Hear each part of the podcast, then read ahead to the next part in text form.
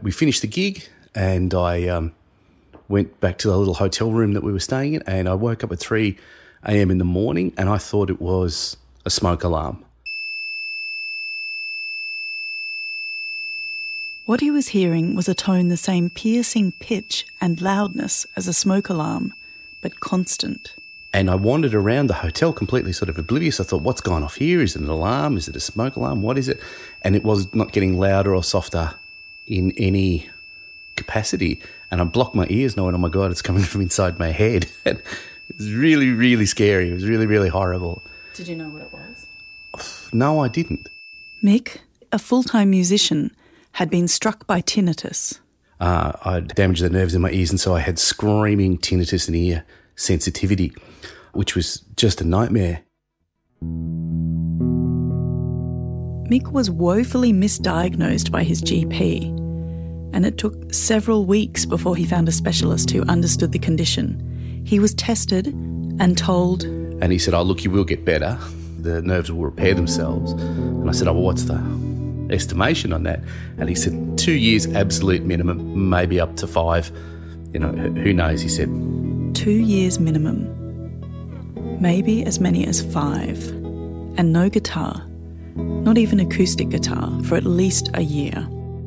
In the immediate term, this meant cancelling all the gigs he had lined up with his blues duo, Mick Dogg's Boneyard. Uh, we'd been booked up for 12 months worth of gigs. We were off to tour in, we'd been invited to St. Petersburg and Atlanta and London.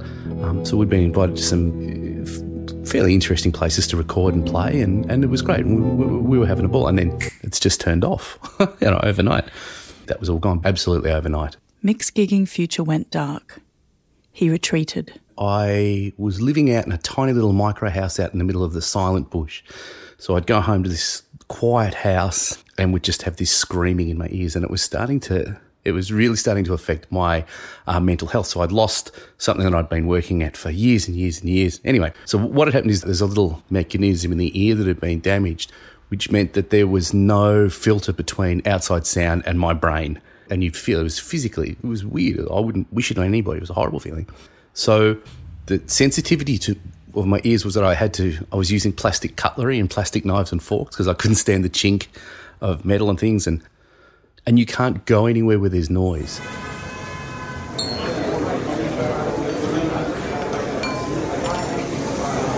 So you can't go to the cinema, you can't walk down the street. You, if you go to social occasions, you actually have to wear earplugs. So you can't hear what anybody's saying. So apart from having this screaming noise in your head, you're also protectively deaf. Chronic tinnitus is a, is a dreadful thing. It drives people mad. It really does, literally drives people mad. It's awful stuff. Sadly, this is no exaggeration. When Mick put the word around about why he'd so suddenly stopped playing and teaching, he found out there were loads of others right there in his music community with some form of tinnitus or the screaming. So in those three years, I had two people that said, "Yeah, I've got it," and uh, yeah, they both took themselves out. They couldn't handle it. They couldn't handle it anymore. Of those fellow sufferers Mick uncovered, two of them, believing they'd have to live with their conditions, having been told by GPs they had no hope of improvement. Those two guys ultimately took their own lives. Because it doesn't stop, it never stops. It's 24 hours a day. Last thing you hear before you go to bed, first thing you hear when you go to when you wake up in the morning, and it's all day, every day. When the specialist told Mick he was a candidate for recovery, he said there was something Mick could do to get rid of the phantom noise.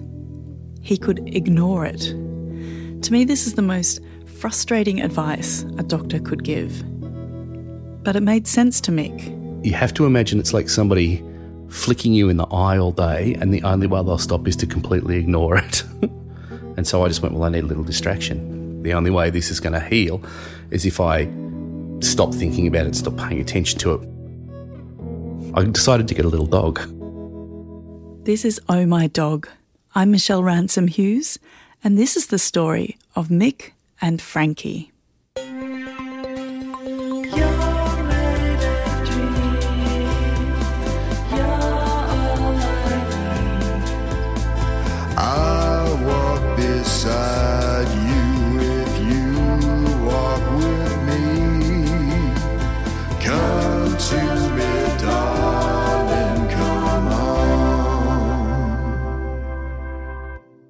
Mick's partner back then had a dog she'd rescued from what sounded very much like a puppy farm. what we assume is a puppy farm. Well, legally, I don't know whether that's the case, but I know the dogs were, you know, when, when she got Sophie, who was a Cocker Spaniel, she'd obviously had a number of litters and she's a very traumatized animal. It, you know, it took her a, a year to not just hide under the table and shake when a stranger walked into the room. Mick's partner also had an unusual hobby combing through websites, newspapers, and notice boards for animals. Her sole delight in this world is to find people, pets that match them. She's and a pet matchmaker. She's a pet matchmaker, um, and she's done it for so many of my friends. So I said oh, to her, I think I'm thinking of getting a dog. Can you employ your, you know, extraordinary skills? Then there was an ad in the local paper. A Cocker Spaniel was for sale from the same place where little trembling Sophie had been rescued. Mick was told, Even if it's not the dog for you, we have to go out and, and get her because this is it's a terrible place. We have to go out and rescue her. So we drove out to Warborough, which is uh, in Victoria. We got out there and just house out in the country, poorly fenced, piles and piles of dog excrement everywhere, the smell of panic and fear all over the place, dogs slinking around the place. And this woman came out with Frankie in her arms, and Frankie was doing that that stress panting, you know, where they take really short breaths. And this woman every now and then would grab her by the tongue. She came out and I said, "Oh, so this is a little dog?" And she said, "Yeah, it is." And I said, "Okay, look, I'll I'll, I'll just take her." I think she wanted four hundred dollars for Frankie, and I just gave her the money. But before she would hand it over, she then burst into tears, and she gave me the whole story about how her husband had had all these dogs that he was breeding with, and then he something went wrong with there, and then there was domestic violence where she and her son had been physically abused, and then. Uh, this fellow would just take the best of their dogs and vanish. And then Frankie had been one of those dogs that he'd taken and vanished with, and she didn't know where uh, Frankie was. And then one day came home and just found two dogs chucked over the fence that was Frankie, and then he'd driven off with other dogs. A truly grim scene. But Mick thinks the woman had good intentions for the dogs, which was why she was trying to get them off the property.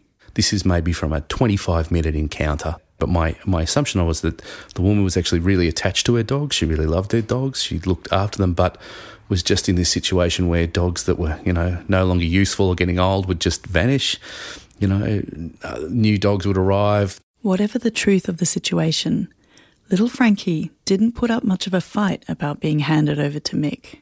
Cocker spaniels are naturally a very gentle animal, but she did the closest thing to a bite that she could muster, which was to just put her teeth on my hand and then quickly withdraw that because she was just terrified. She hadn't had a litter, so we don't know how old she was, but uh, we imagine between a year, two years. And so they drove away from the property, Mick cradling Frankie in his arms. She's a little tricolour, so she had eyebrows, which is extraordinary. And she was just, you know, in that panting, terrified state. You know, she was skinny and her fur was bloody. I don't think she'd ever had a wash. She was crawling with fleas. I mean, crawling. You could, you could, you could watch them through her fur.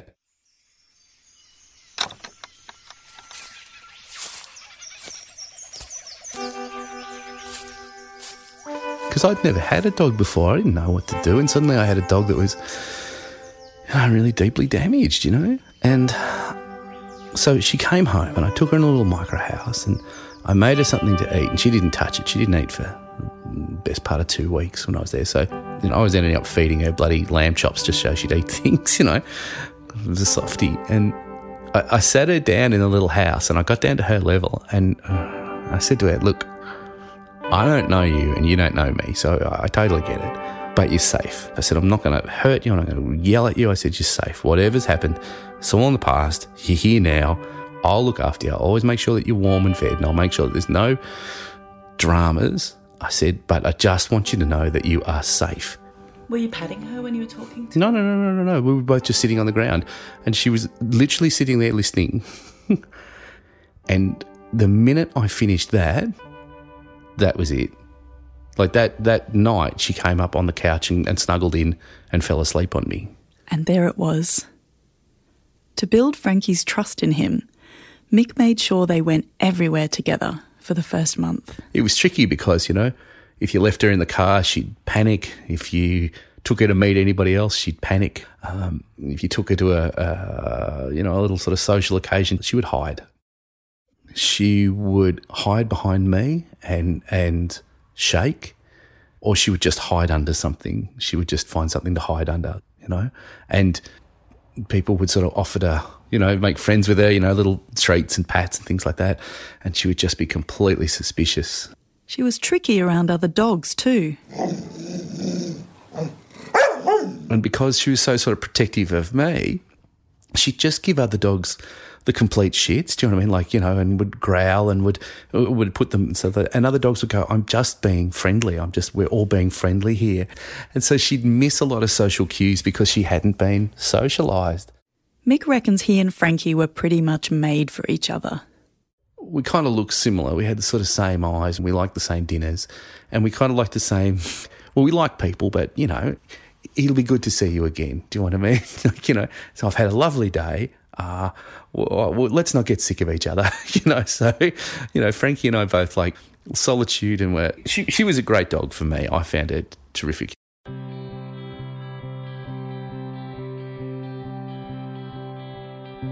And she's a hilarious dog, you know, she's running around, everything's hilarious. Tennis balls are hilarious, walks are hilarious. She'd never really left um, the farm that she was on, so there were so many things that she would encounter for the first time, and you could see her brain processing it. I mean, the first time she, she encountered water, she just saw the surface and, and walked out on it, and then realised she was wet and flipped out. With all that was going on for Mick, Hilarious was definitely welcome. It's that wonderful thing too, where you go to bed and there's a there's a snoring dog next to you, and that's really nice. You give a little pat, and, and that's lovely. And because you're thinking about something else, you're not thinking about the noise in your head. And so a little, just a little mate, a little companion, you know. And when it would get on top of you, when you just you know spend a day, you know, just sort of crying just to let it all out at the frustration of it all, there's somebody there that says, "Oh, look, I understand you're upset, and well, I don't understand that you're upset, but I understand you're loud and wet at the moment." can I have my dinner? and it really does bring you out of any sense of self pity or so any sense of of wallowing. You've got a little creature that's really good at just uh, bringing grounding you, and that was great. So she wasn't one of those dogs that would come and comfort you. She just wanted dinner. Pretty much. And I really empathize with that. I really understand that. You know, there's only so much you can say. And she would come and, you know, sort of cuddle. And she would often do that funny little cocked head and look at me and go, Oh, I can tell you're upset. But oh, you- what do you want me to do? You know, like I'm, I'm your dog. You know, I can't really, I can't really talk you through it, and that's that's okay, man. That's fine. You know, um, but let's go for a walk, and that was really nice too because, like I say, when you get the self pities, there's nothing. I think one of the best ways to get out of it is, is to go for a walk. And so they did. They walked and they walked in the bush near their place. And as time passed, Mick could use the sounds of the Enfield forest as a gauge to measure against how loud the noise in his head, the tinnitus, was. it's because it's so dominant. Once it begins to recede, the little things you begin to hear are just wonderful. There's motorbikes and there's people chopping wood and, and there's birds, but you, you hear things like the dripping of the forest after rain.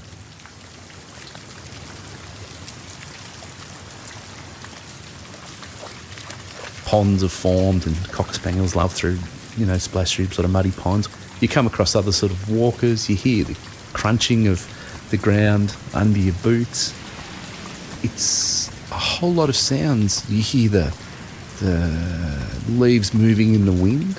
It sounds really responsive to climate in the country. So on the hot days, it's it's really quite still. Nothing sort of moves. You know, if you're lucky, you'll hear something dry out and break off and sort of fall down. But that that crunching and everything, and like I say, there's little dogs sort of running around sniffing at things, and occasionally you hear the thud of a kangaroo that's noticed you, and it sort of just jumps off into the distance from there. And in winter, This is splashing of the puddles, you know, it's your own internal dialogue because you've been caught out in the rain. You go, oh, how wet am I going to get? And the fact that you can hear, the fact that one of your senses is actually starting to operate normally again or, or some sense of normalcy, it's just the most wonderful thing.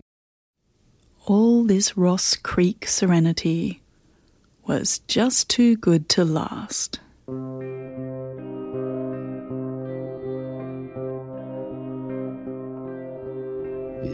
when I um, I began working another job, which meant that I had to spend long periods of time away.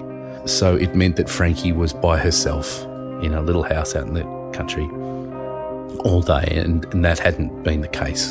And she was starting to develop a bit of separation anxiety there.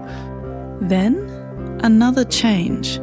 Mick's relationship had ended, and after a time, he met and fell madly in love with a jeweler named Rachel.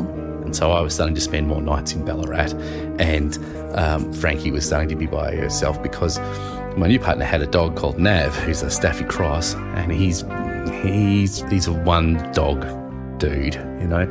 Um, Nav's a lovely bloke, but he finds it very difficult to get along with other blokes, and he is very territorial and very protective of Rach. Brought Frankie in, Nav latched onto her, like latched onto her, and we, we've seen Nav do this with other dogs. Um, he, we've seen him do it with puppies. He's not aggressive. He's just dominant. He's a dominant male.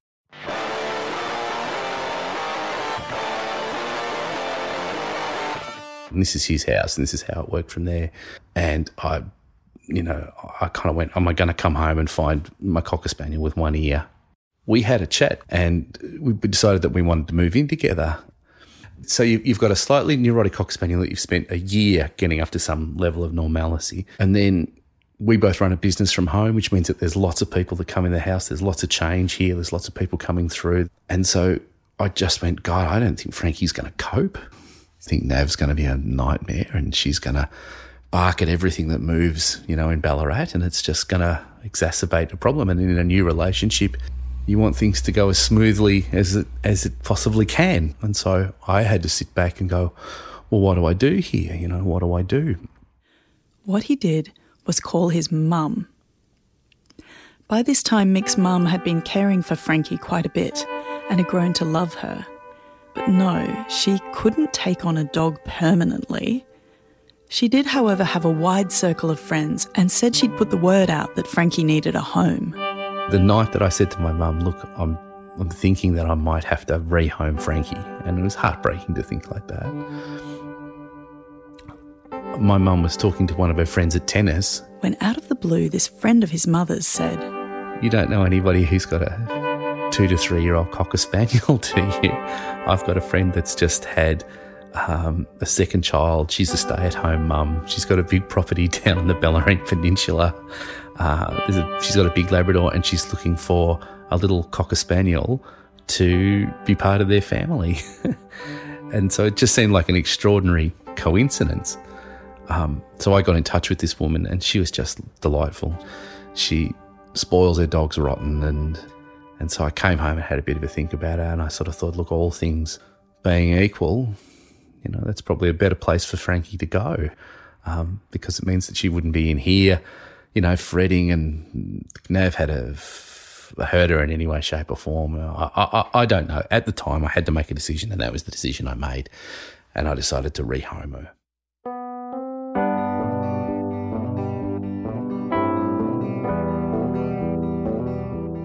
Yeah, so I, I drove down to Geelong, and up until that day, no one else could touch her. And that first time she met her new owner, she went up and allowed herself to be patted and went for a little walk with that person with no, I'd never seen that before in her. So it made me think that there'd been some, I don't know, rehabilitative process going on there, you know. She was a bit wild when I first got her, and in a year, you know, she she was sitting and walking on the leash and all those little niceties and manners that you hope for in a dog. You know, it was lovely. You know, Mick's finishing school. that's exactly right. That's what it was like. It's one of those things, you know. It's I mean, it's that you know, if you love something, you have to let it go. You have to. If you you want what's best, I really wanted what was best for her, so I gave her to these new people, and and it was the best thing for her. As it had been on Frankie's first night, so it was on the last day. Mick had a word as she was being loaded into the new family's car. I just said to her, I love you to bits. Um, I said, You've been the best little dog um, that I ever could have hoped for. Um, I said, I want you to be good and I want you to help these people as much as you've helped me. And I just said thank you. I just said thank you to her. And I know that's silly and sentimental, but I just said thank you. And I said, "You- You're just going to your forever home now. I there's there's a tremendous thing in, in dogs which I think is is amazing. They they just help so much in so many situations. They really do. And if you ask for help, dogs just give it to you. They really do. And and it's it's an extraordinary thing that such a thing exists. Mick will admit to a little online stalking of Frankie, even now. Every now and then on the Cocker Spaniel page on Facebook, she comes up and and I try not to. I just go, oh, that's great. You know, that's really good. And I've had contact with the people and she's, you know, happy and, and fat and she's got ribbons in her hair and she's got a big fat Labrador brother and she's got a family to love and she runs along the beach and, and they adore her. They absolutely adore her and she is spoilt rotten, you know. So she's finally got, you know, a home. I still think I made the right decision. I mean, I miss her. I miss her dreadfully. I still miss her every day, you know. But I'm really glad that I was able to get her off the really terrible situation that she was in, which was awful, and she would have just become a puppy factory. Mick's also in a good place. His tinnitus is minimal, manageable. His hearing's almost back to normal, and so he can play gigs again, low key ones. And Mick and Rachel's dog, Nav, have come to an agreement.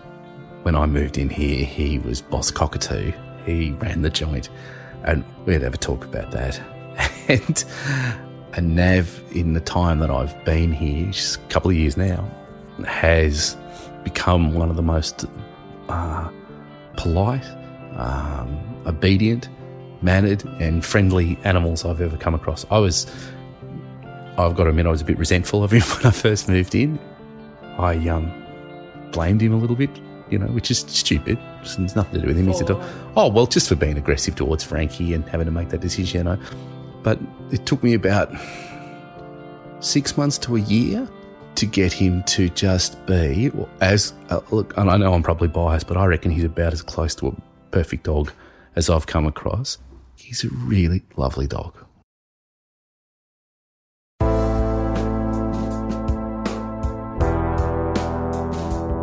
Huge thanks to Mick Trembath for sharing his story about Frankie.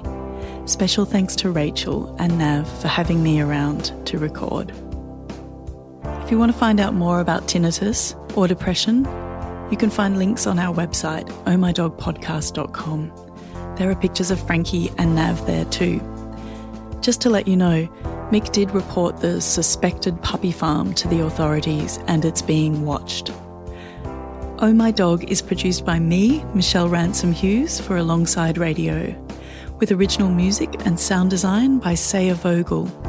Script consulting Lee Redfern. Stay listening after the song. There's an update about Frankie.